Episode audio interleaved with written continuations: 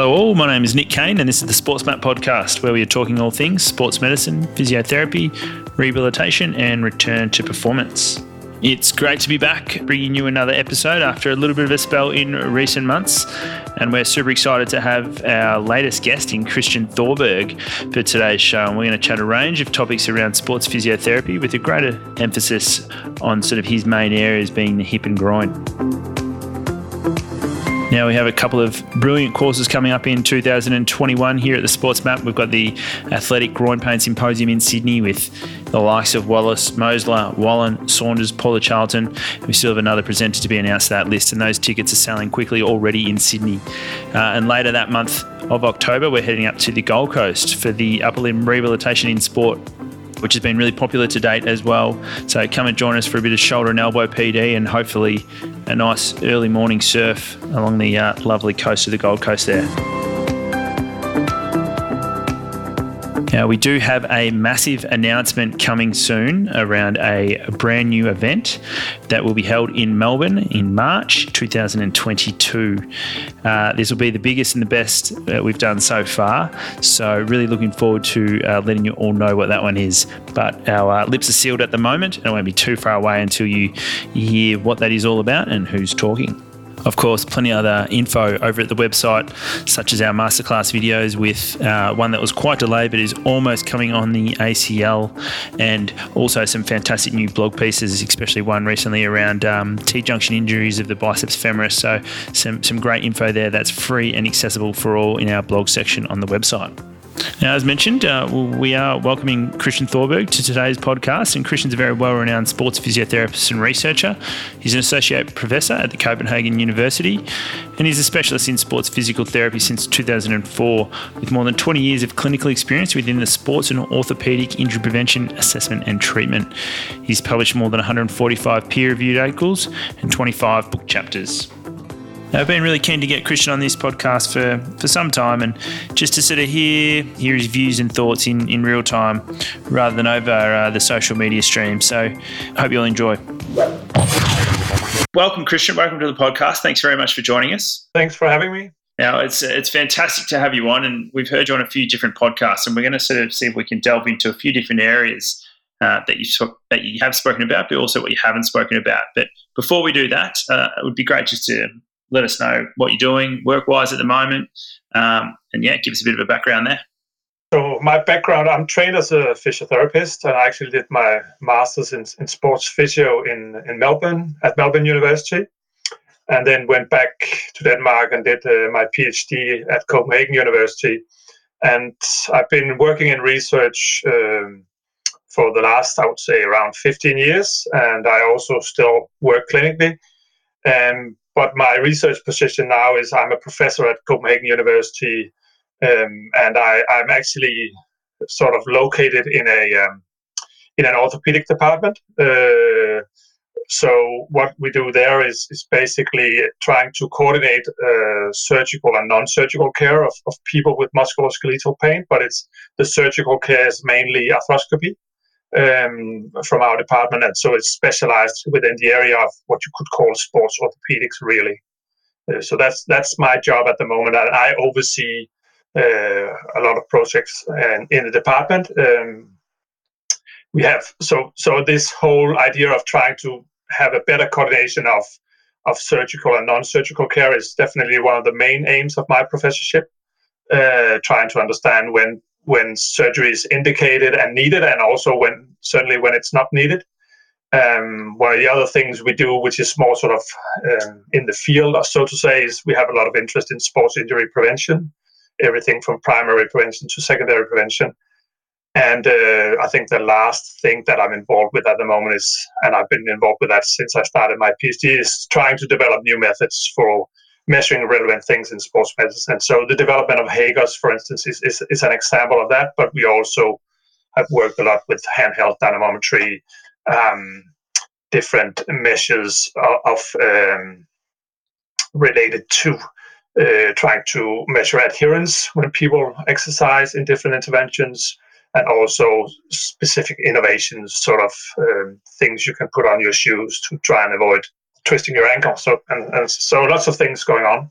You are involved in many projects, and I'd love to try and tap into many of those things you've just spoken about there um, throughout today's chat. But I'm going to hit you up with a question early, uh, and you are quite an outspoken leader and professor, uh, being a professor and leader in the sports medicine and physiotherapy field. Where do you see the current state of sports physio, and where do you think it's heading? Uh, what about the way we, we practice as physios and, and things you think maybe people are doing well and, and areas maybe we're not?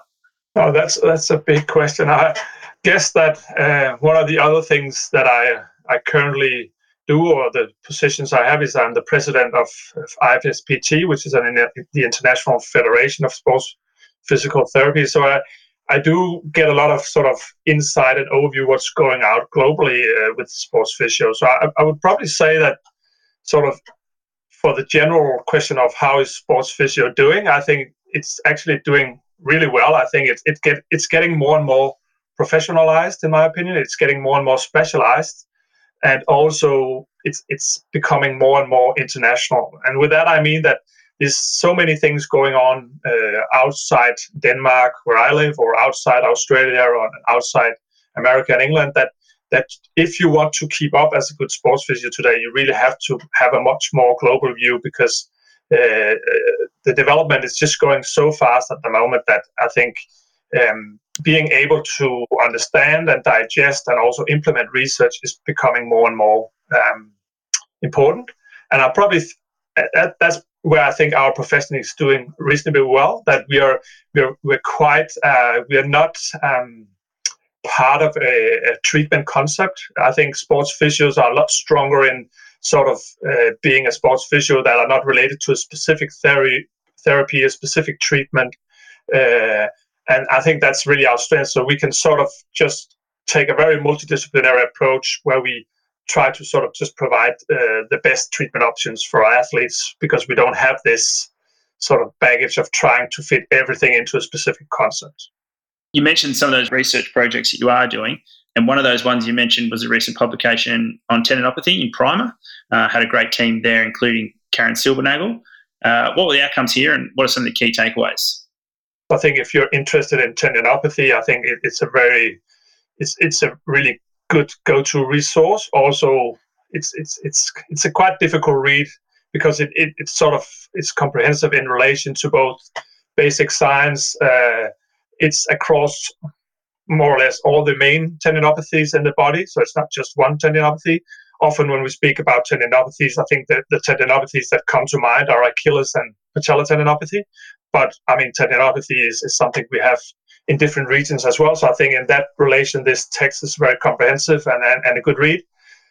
I also think sometimes that we're probably being a little bit too narrow in our approach. So this this uh, this text is is definitely more multidisciplinary and uh, brings in doctors, physios, but also different sort of approaches. Everything from, as I said, basic science to clinical application. So I think that's probably it, it's a very good overview, and I would say more sort of maybe a little bit more objective in relation to where we are at the moment and, and also in relation to the things we don't know. Uh, so I think it, it's in that way, it's a good read. I, I, can't really take the main credit for this read. It, it was definitely uh, uh brought up by the by the main author and uh, uh some great people uh, in relation to this. So um, so I would definitely sort of recommend to read it.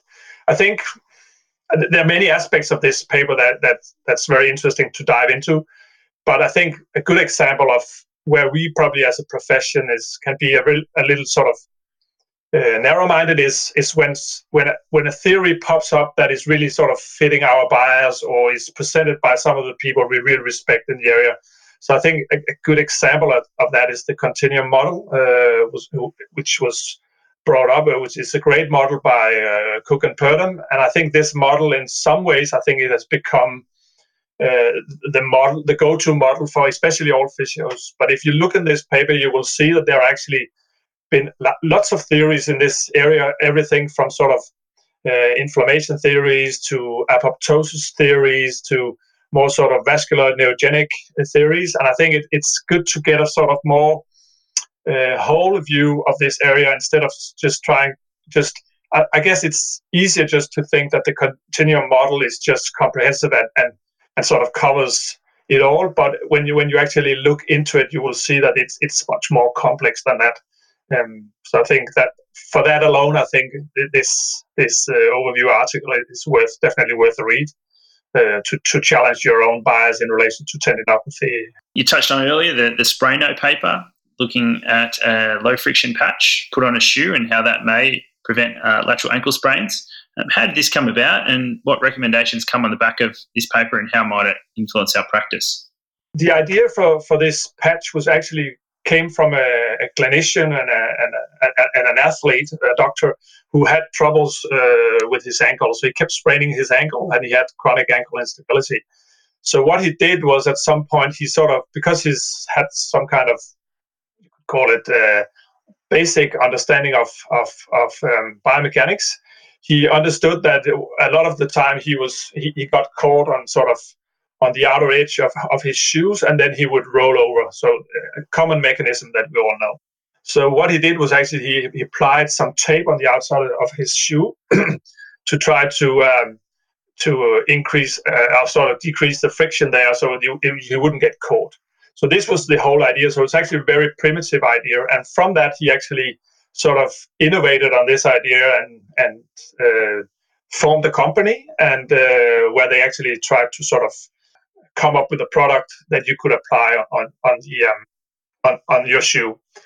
And at, at some point in this process, he then contacted us. Uh, the idea with that was to to get sort of very robust testing in a more rigorous trial whether this was actually working or not. So our role was actually to try and test this in an RCT design. And this is something we've done a lot, so we had lots of experience with that. The last part was was was was really, I think, new to us that we get contact from lots of companies, but they're usually just interested in us showing that their product works. Uh, whereas we would be very sort of saying, okay, we need to di- design it in a specific way so we can actually understand and with with robust methodology so we can actually understand whether this is promising or not. And he because he was probably because he was a doctor uh, he had this scientific understanding as well. So that's why it, it turned out to be quite a, a, good collaboration. I would say it's it's not without challenge when you have a, a company and you're trying to test the product. There are lots of challenges with that as well.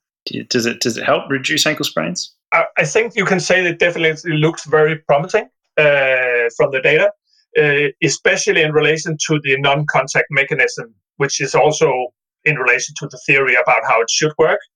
And we you could see there that it actually had uh, quite a good effect and uh, and reduced up to forty percent uh, of these. So so that, that's that's very promising. Uh, it's not a it's not something I would use a, as a standalone approach we still have lots of evidence also to prevent secondary uh, sprains uh, or, or, or resprains with with uh, exercise and balance board and and sort of neuromuscular um, prevention exercises.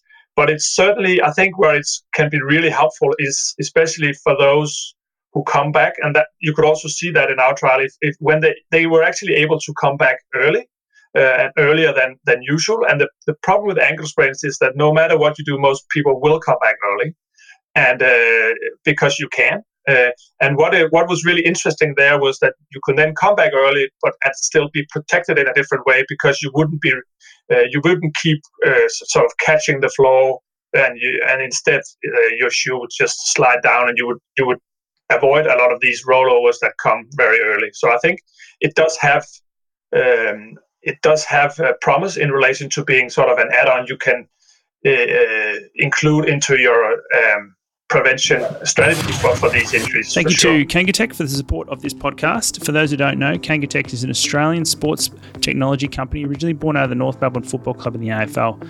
Since releasing its second generation technology in mid 2019, the company has seen significant growth with their technology now used by some of the world's highest profile sporting teams across many codes such as the NFL, NBA, NHL, NCAA, EPL, and of course the AFL.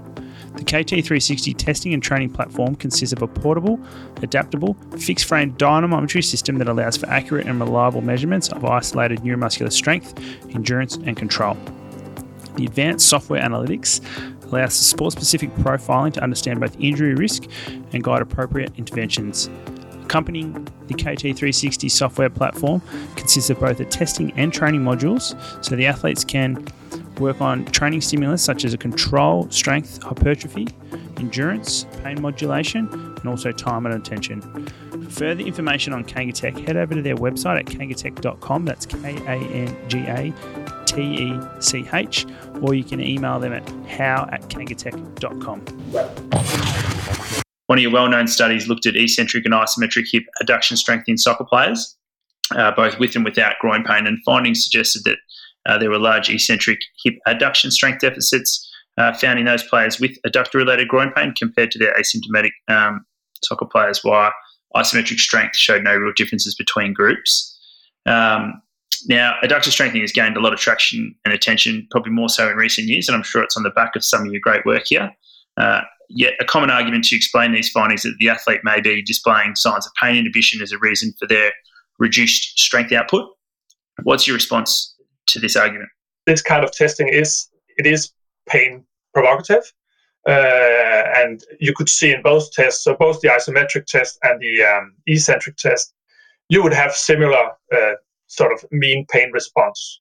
So so without, uh, I mean, we can't say a 100%, but we you, we found that deficit despite the fact that both groups actually had similar amount of pain during testing. So I think that the deficit is not related um, to how painful the test is. It's, it's, more related to, I think, an underlying deficit, uh, which uh, also fits with these players. Is that especially that eccentric ability is probably one of the things that that, that goes when you have a problem in an area. Probably also because this is um, quite stressful uh, for for the for the tissue. So in relation to the myotendinous junction and even the the um, the insertional uh, area at the bone. Uh, of course, I think this is probably where some of that weakness stems from. That this is actually the test is stressing in this area as well, and this is where your your ability diminishes a little bit, like you also see in enhanced in injury, where, where you see that that ability to uh, to eccentrically contract is actually diminished after a hamstring injury, whereas you won't see the, uh, a concentric problem, for instance on the back of that, like, is it fair to say that adductor strengthening has become a real target in our rehabilitation program? So, um, because of that, and and some would say that a lot of our adductor overload signs can be due to just that overload in the sense, and by maybe doing extra adductor work, we are potentially just reinforcing that pattern. Is that a, is that a fair comment to what some people might argue, and, and what do you think with that? The idea of, of strengthening in relation to um, groin problems, adductor problems, does not actually doesn't really stem from from this study. It goes further back, and uh, it it goes all the way back to the RCT by Per Hölmich from 1999, where he showed that if you include uh, different exercises with a special emphasis on the adductors, you actually have a much better result in long-standing adductor-related problems uh, than if you just do what they did at the time, which was passive treatment.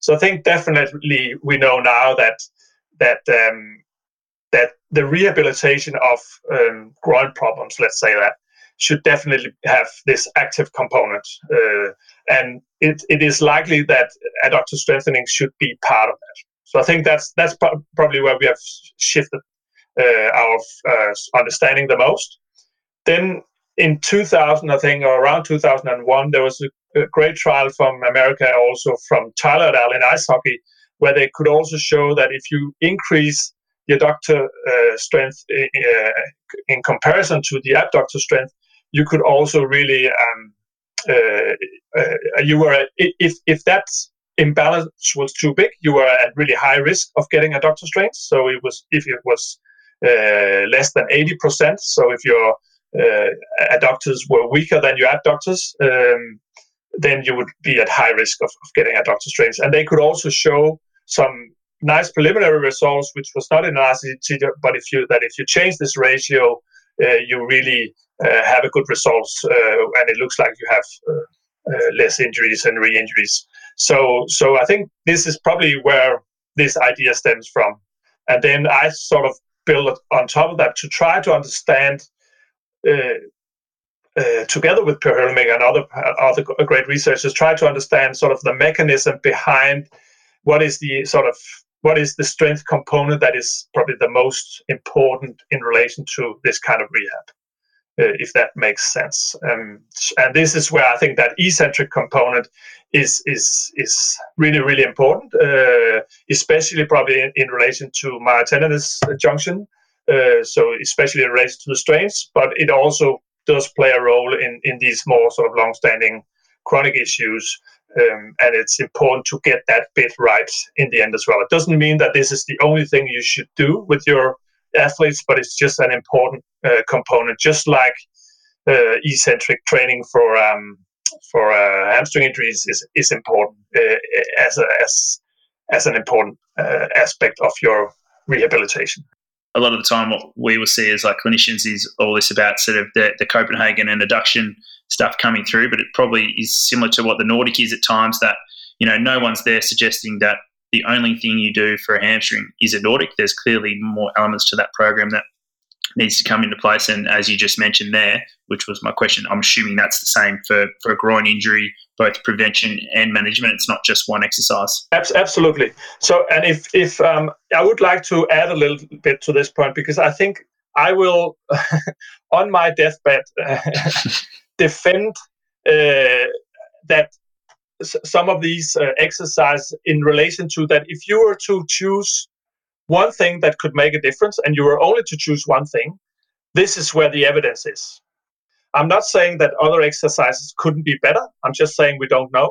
I'm not saying that as you say that this is the only thing you should do. If you look at the research you will see that these often these are part of of rehabilitation programs. So i think that's another important point.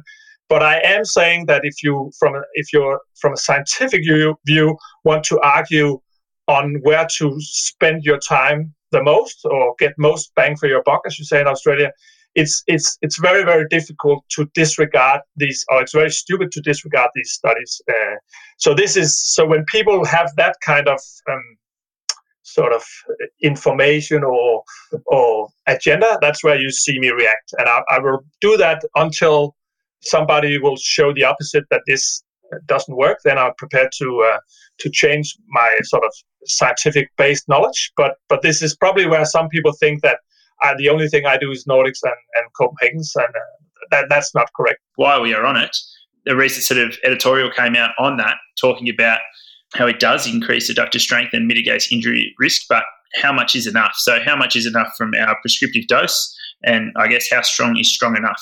Yeah, yeah. So, so, so, so, I mean, this is definitely in relation to sort of trying to um, act on the risk factor. So the eccentric strength, which we know, so eccentric, uh, uh, eccentric adductor strength. Uh, so we know that's a risk factor for getting uh, groin problems, uh, adductor problems, actually. Um, if you look at that, we know that that uh, it, and this is also what Lasse's graph shows really nicely, is that just by increasing uh, repetitions and time under tension, you can actually increase strength in a sort of uh, very sort of progressive nature, and uh, you can do that fairly aggressive as well. So we're not saying that you should do a thousand reps. We're just showing how this there's actually a nice uh, relationship there with the studies out there have to be careful. This is also just an idea. We, I think, you, we still need more studies here, but it, it's a nice way of, of thinking about progression uh, with volume because it's very difficult in the, in sort of on pitch to actually add weights and still have, I think, good technique and and, and proper effect of, of doing this kind of exercise. It would be very impractical as well. So this, I think, it's one of the the first sort of proves also that you don't always need external um, sort of uh, weights or elastic bands or strength training machines to actually be able to have some kind of uh, strength adaptation principle. But in this case, it's more based upon volume and, and time under tension. So I think that's important. In relation to how much is enough when we talk about injuries, the only proof we have of something that could actually prevent injuries is the Norwegian study and the graph also shows uh, how, how much you need to do in in, in in order to to sort of get that effect. So that's actually far from uh, the effect or uh, you get the, the, maximum strength effect you can get. So in the so the strength effect you get from some applying the evidence-based study from your Hara is actually around 10%, if I remember correctly. Uh, it, it's in that area, but if you sort of increase the volume up to two to three times, you can actually get 20 to 30% increase in eccentric strength. So we don't know if that means that it will also relate to uh, reducing injuries even by one uh, by 30% more. We or 50% more we don't know that. Uh, and that's definitely something that needs testing um, for sure. Uh, i read somewhere and i couldn't relocate or recall exactly where but it was largely around you commenting on how the groin terminology injury consensus statement uh, is often misinterpreted and, and, mainly with respect to the adductor related groin pain and, and i guess how um, is that being used incorrectly to guide management um, and how should the groin injury consensus be used to guide our management?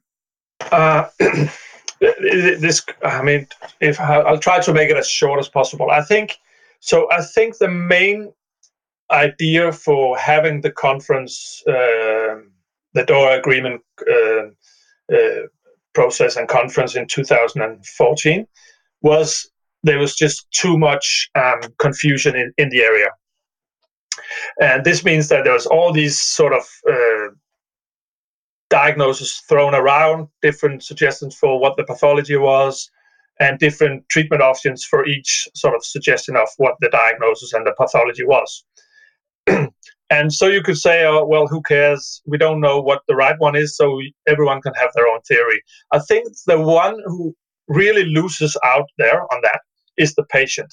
Uh, because the patient this is a troublesome condition if you have uh, groin problems and long-standing groin problems and this can take for, for some athletes it can take years to resolve and some never resolve so during these six months 12 months or even two years or how long it takes for them where, where they undergo this they can be see uh, they can see uh, 10 to 15 different uh, practitioners with 10 to 15 different opinions and it, it really leaves the athlete and the patient completely um, confused, often insecure, and with, I mean, obviously, uh, try to look at it from their point of view.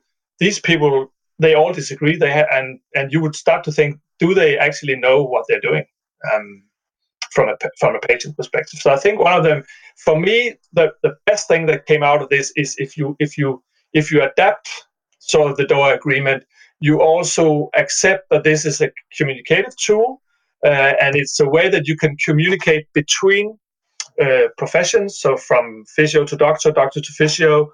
It's a way you can communicate within department, but also outside of your department. And it's a way that you can communicate to patients so they won't meet a new diagnosis every time they uh, they they shift uh, practitioner or, or, if they go somewhere else. And you can sort of try to provide a more structured framework where you would sort of, uh, and this needs to be a multidisciplinary framework often, where you could sort of uh, make the athlete more secure about what's actually going on, what's what's our sort of working hypothesis or and working diagnosis, if you want to. These are the clinical entities, and what what is our sort of approach, uh, and uh, what is the the treatment plan and management plan for you in this case. So I think that's probably I would say that that's where it's the most positive. Yeah. Okay. Nice. And, and do you think at times maybe we are using that incorrectly with our management, or do you think it's actually helping clinicians? I think if you adapt that framework and if you understand it, and if you and if you work with these patients on a regular basis, have experience, I, I would.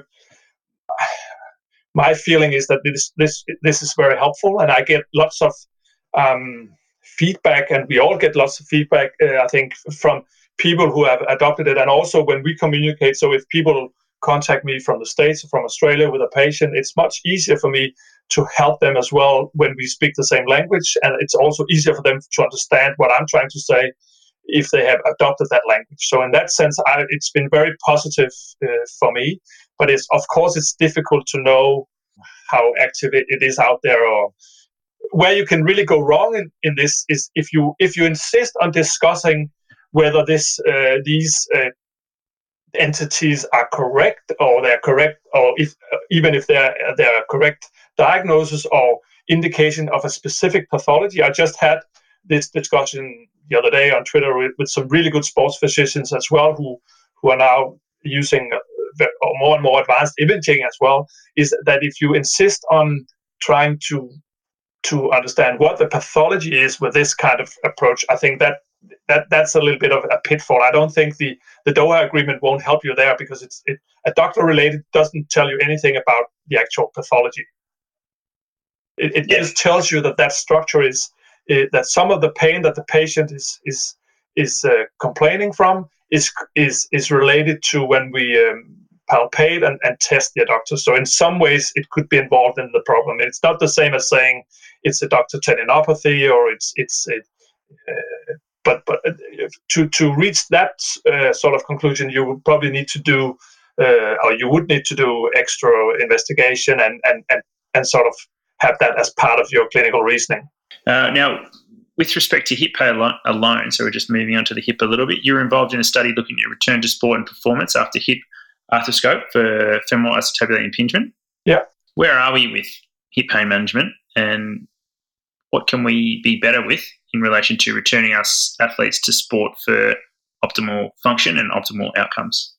We have to be a little bit careful because it depends on the sport as well. So if you look at the sports I'm involved in, so football, ice hockey, lots of sports with changes of direction where where um, groin pain is is a is is an issue, uh, a, a, a, prevalent problem.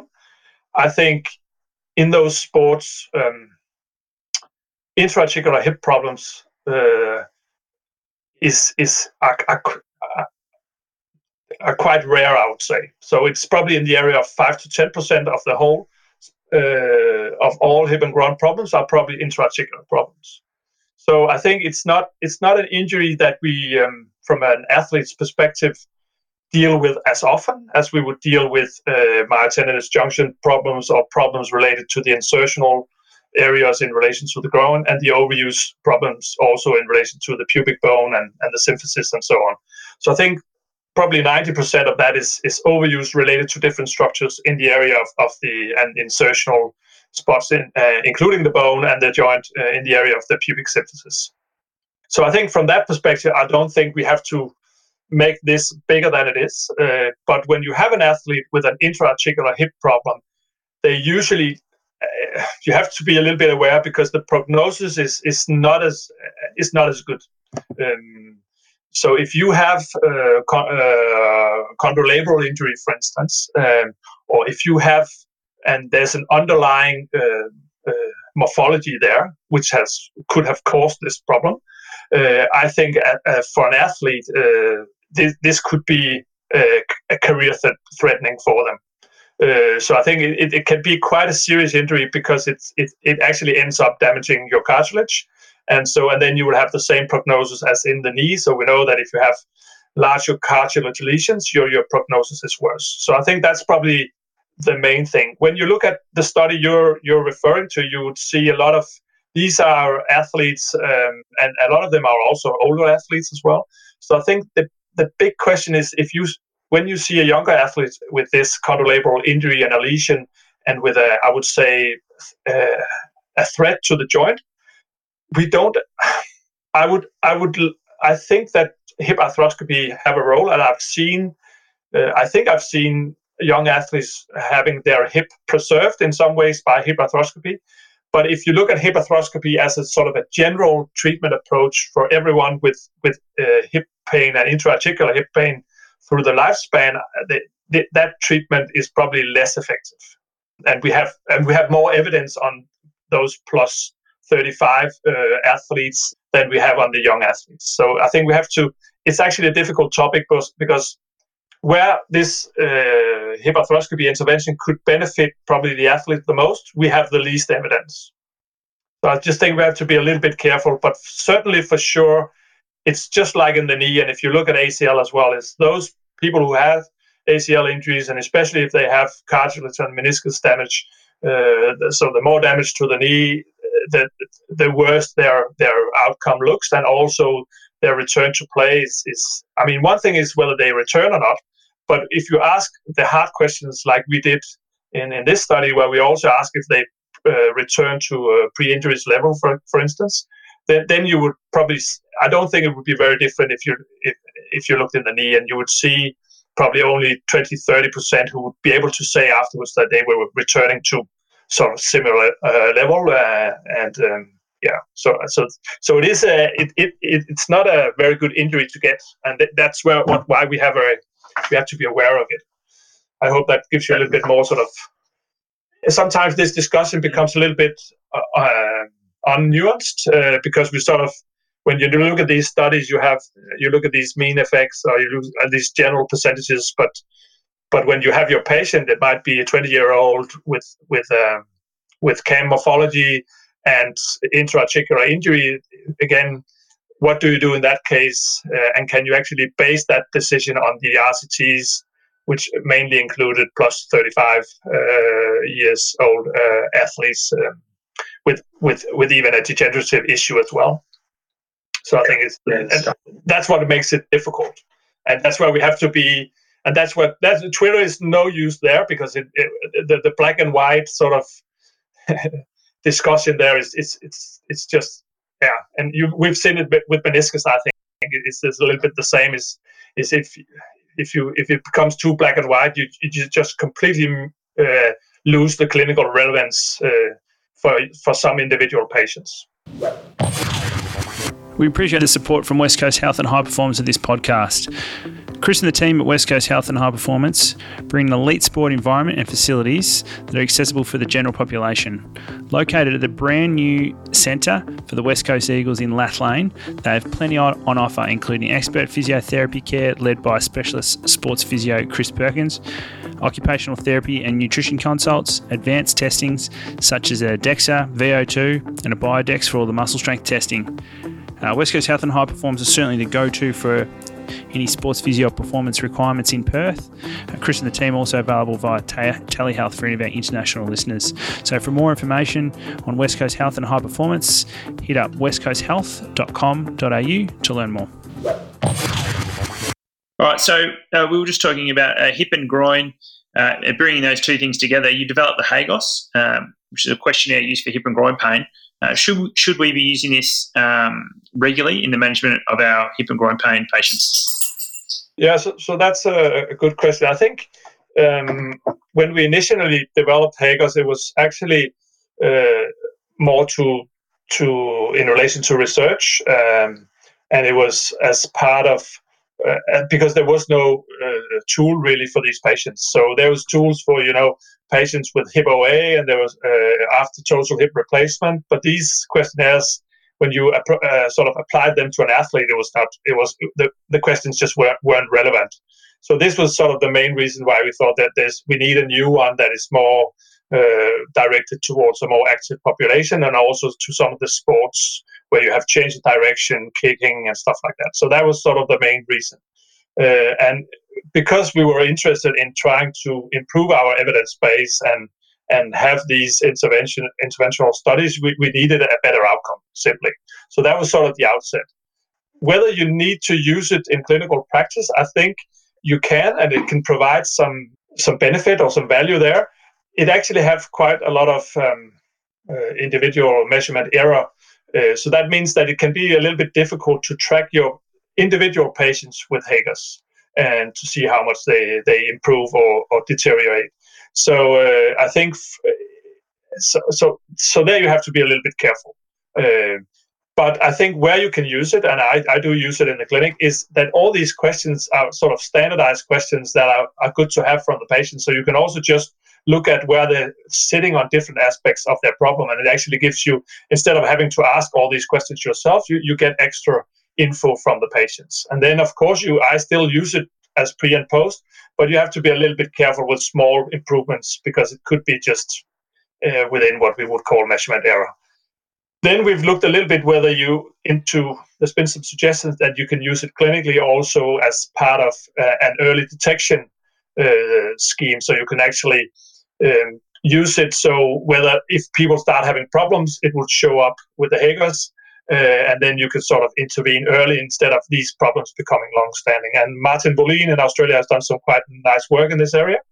Uh, I think um, again that's where it's useful, uh, but it's we also looked at whether it's actually is is HAGOS score a risk factor for getting groin injuries, and this is probably not so because the thing with HAGOS is as soon as you start developing problems, you, you you're already on that continuum uh, for an injury. So it means it's if you have to do that right, you actually have to take those players out who already have the injury, and then it does. So it doesn't really make sense that you would use HAGOS to predict future injury but it's a very very good tool to sort of understand the current condition and if there's problems so it, it's probably sitting more in the monitoring space than in the actual prediction of what's going to happen space and, and we know prediction is hard anyway so i think some of those questions are really helpful in, in, in as an early indicator of problems also sometimes when players wouldn't tell you that they have an actual groin problem but they might say that they have a little bit of problems with kicking or a little bit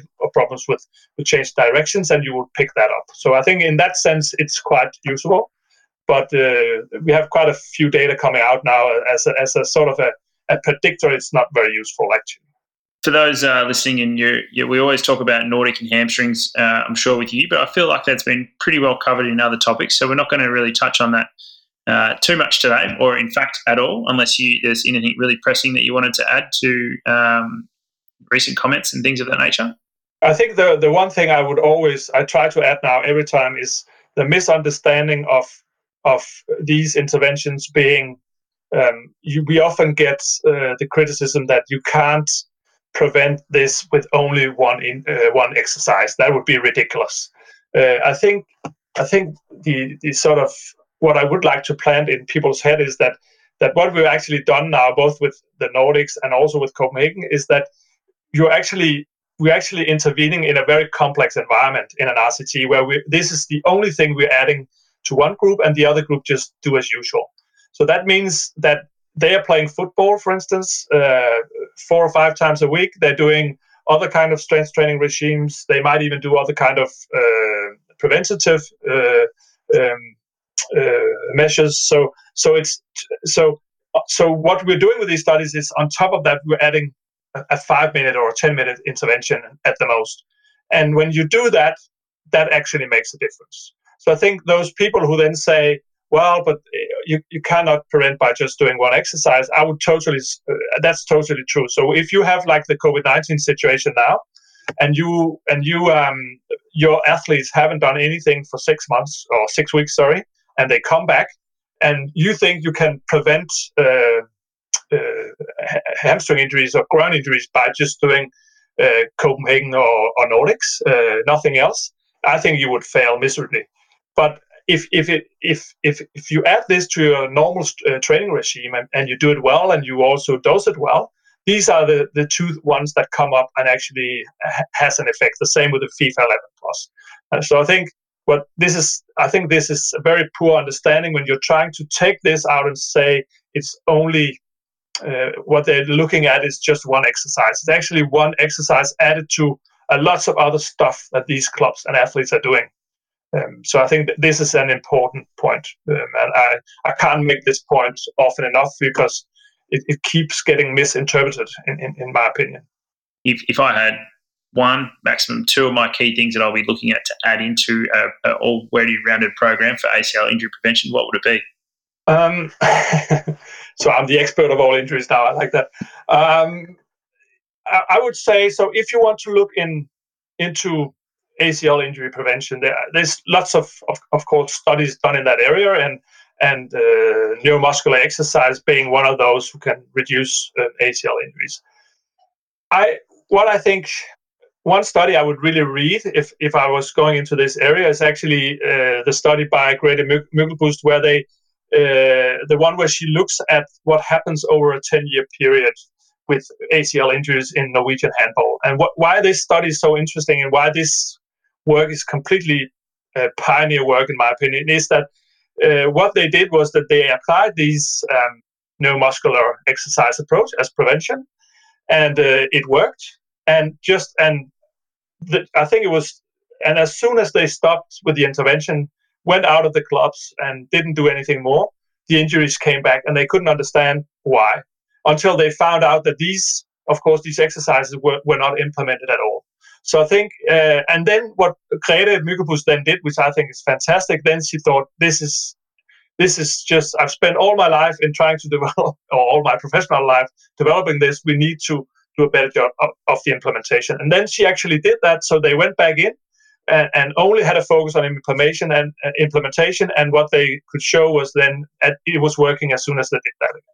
So I think the if I were to have one, I wouldn't say it's one exercise, one exercise regime, but it's to be 100% consistent and to get as much adherence and compliance that you can get in an elite environment. And that means that you can't go in and do things once. It's actually a whole shift in the way we train, exercise, uh, or whatever that we have to change. And that is something that's going to take a long, uh, a long time to get these things implemented.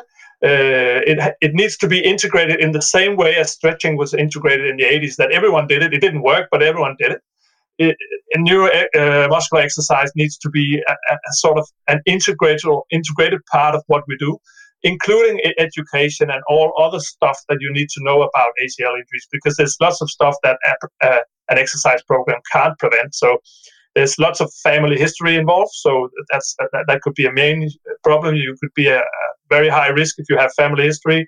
There's something in relation to your age group, uh, young girls in particular. You need to be particular aware of these uh, these athletes.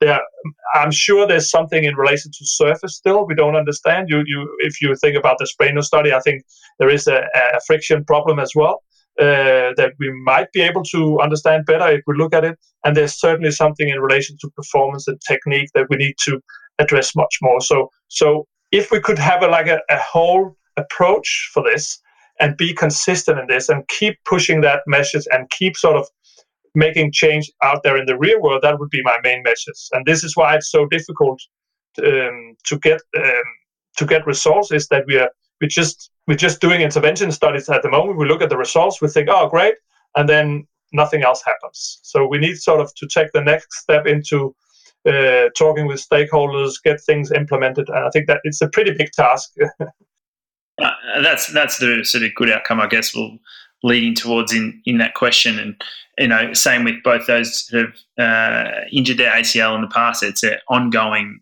thing that they just need to keep working on and keep working on. And there is some um, there's a, a, a, bit of a crew in Melbourne out of La Trobe, so led by I think Brooke Patterson, doing some stuff where they're trying to integrate that into the women's football in, in Melbourne and make it commonplace. So that's hopefully seeing some of that research translate into um, you know daily life for the footballers. And we and we need to make it and i think that that's exactly what they're trying to do is that we need to make it more sustainable. Uh, so it's something that is, is it, it, just needs to be integrated. And one of my big sort of um, what you call it, things that i used to i think is important to emphasize is that the, the reason why we need to start start it at an early age is not so much that we need to prevent these injuries from uh, from their 10 11 because they don't get it at 10 11 but it needs to be an integrated part of becoming a good athlete is that injury prevention and uh, is, is part of that because if, if, if we don't learn them early, then learning them when they already have the problem is, is, is just too late.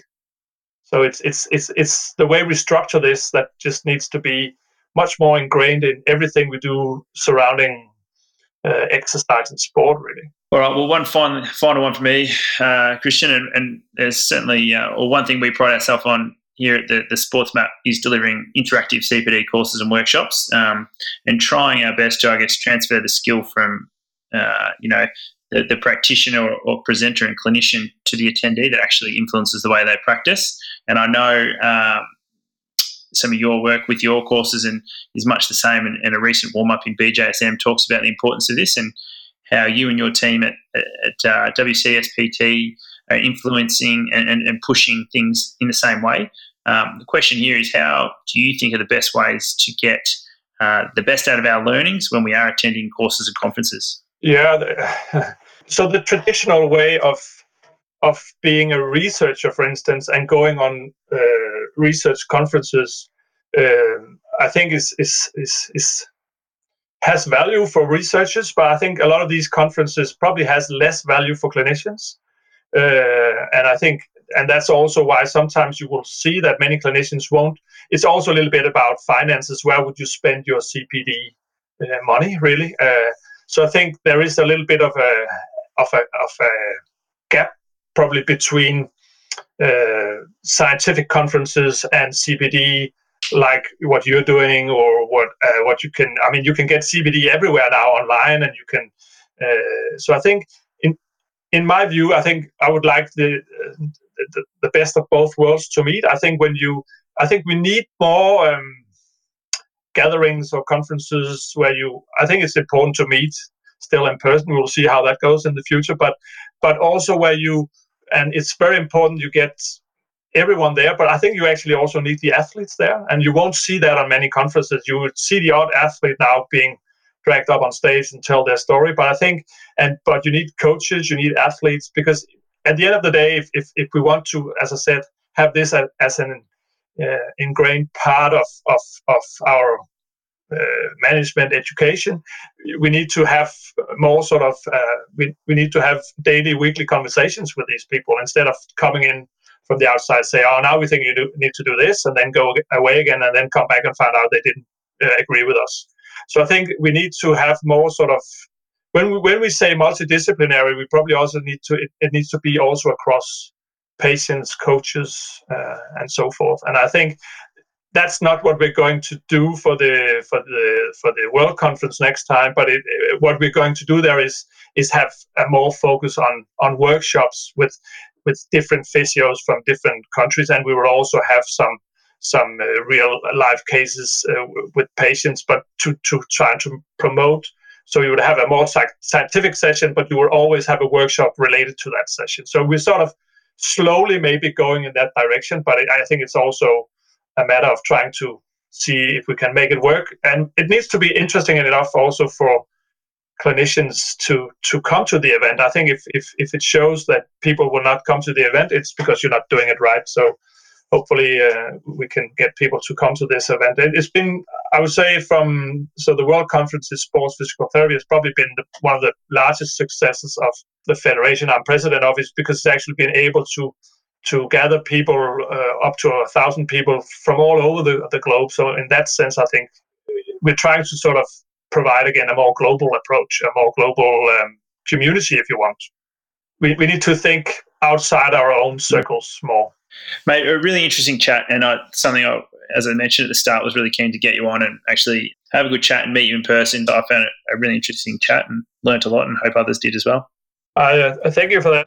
All right. Well, thanks very much, Kristian. And I'm, I'm sure people will uh, continue to hear some great things from you and, and see some of your great work. So I appreciate your time. No problem.